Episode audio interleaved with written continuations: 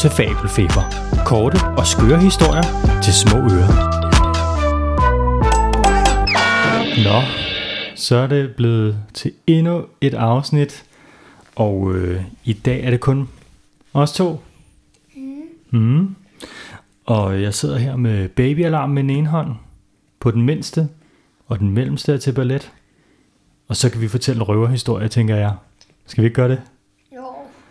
Så øh, jeg tænker, jeg har en historie, som jeg synes kunne være lidt sjov. Den handler om en, der har en ret stor mund.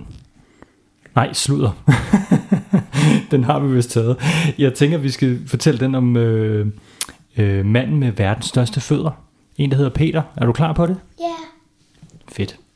Så går vi i gang. Okay. Peter havde verdens største fødder. De var så store, at når han lå i sin seng på ryggen og kiggede op mod loftet, så ramte hans tog en vifte, der svingede rundt. Duk, duk, duk, duk, duk, duk, duk, sagde det. Det var altså ret svært at sove. Det lød lidt ligesom en græslåmaskine, der var i gang, når Peter han skulle sove. Han havde også så store fødder, at hver gang han gik med barnevognen, så blev han ved med at træde bremsen ned. Og så kom han hele tiden til at sparke barnevognen. Det er altså ikke så smart, når man har tre børn. Så han endte med at gå med fødderne ud til siden. Han havde også så store fødder, at hver gang han skulle have nye sko, så måtte han få dem specielt fremstillet. Og det var ikke lige til. Sidste gang han fik nye sko, så måtte han have en entreprenør på opgaven. De brugte en gammel terrasse som bunden af skoen, og Cirkus Bennevejs aflagte telt som oversiden af skoen. Peter havde altså verdens største fødder, og det var lidt vildt irriterende. Men det var også en god ting. Han var nemlig rigtig god til at sparke med sin tog. Hver gang han spillede fodbold, så kunne han stå nede på baglinjen, og så kunne han stort set øh, ramme bolden inde ved midterlinjen, fordi hans store fødder, de var så store, de kunne nå. Så gav han bare et ordentligt ind med tåen, og så fløj den bolden med fuld fart og en hastighed lige så hurtigt, som når et fly kommer flyvende. Som regel fløj bolden lige ind i nettet. Og det var jo super fint for Peter, og det fodboldhold, han spillede på. Der var også en gang, hvor det var lidt uheldigt, for det ramte Peter stolpen, og så flækkede stolpen. Men for det meste, når Peter scorede, så fløj den i mål, og så fløj den igennem nettet. Og det var noget værre råd, når man scorer 10 mål i en kamp, og skulle udskifte nettet flere gange.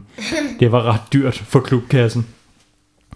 Der var også en gang, hvor Ole han stod på mål, og han fik bolden i, ja, han fik den i ansigtet. Lad os bare sige det sådan, at Ole havde et par dage derhjemme, inden han kom i skole igen. Men han har det meget godt nu.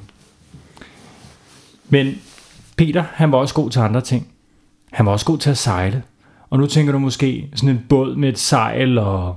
Men nej, nej, nej, nej, nej, nej. Det var en kano. Så satte han fødderne ned i vandet, og så vippede han dem stille og roligt fra side til side, og så kunne båden sejle hurtigere end Combardo Expressen fra Aarhus, Aarhus til Odden. Han var også god til noget andet. Han var rigtig god til at skære franskbrød ud. Det havde ikke noget med fødderne at gøre, men han var bare mega god til det. En gang så var han oppe i Danmarks mesterskaberne i franskbrøds udskæring. Han var i finalen, og han skulle skære varm formbrød ud. Han vandt over Erik Jensen, der kom op i koldt trekornsbrød. Nå, men som I nok kan høre, så var Peter simpelthen så god til utrolig mange ting med sine fødder, og det var fuldstændig lige meget, at de var så store, selvom det var ret besværligt.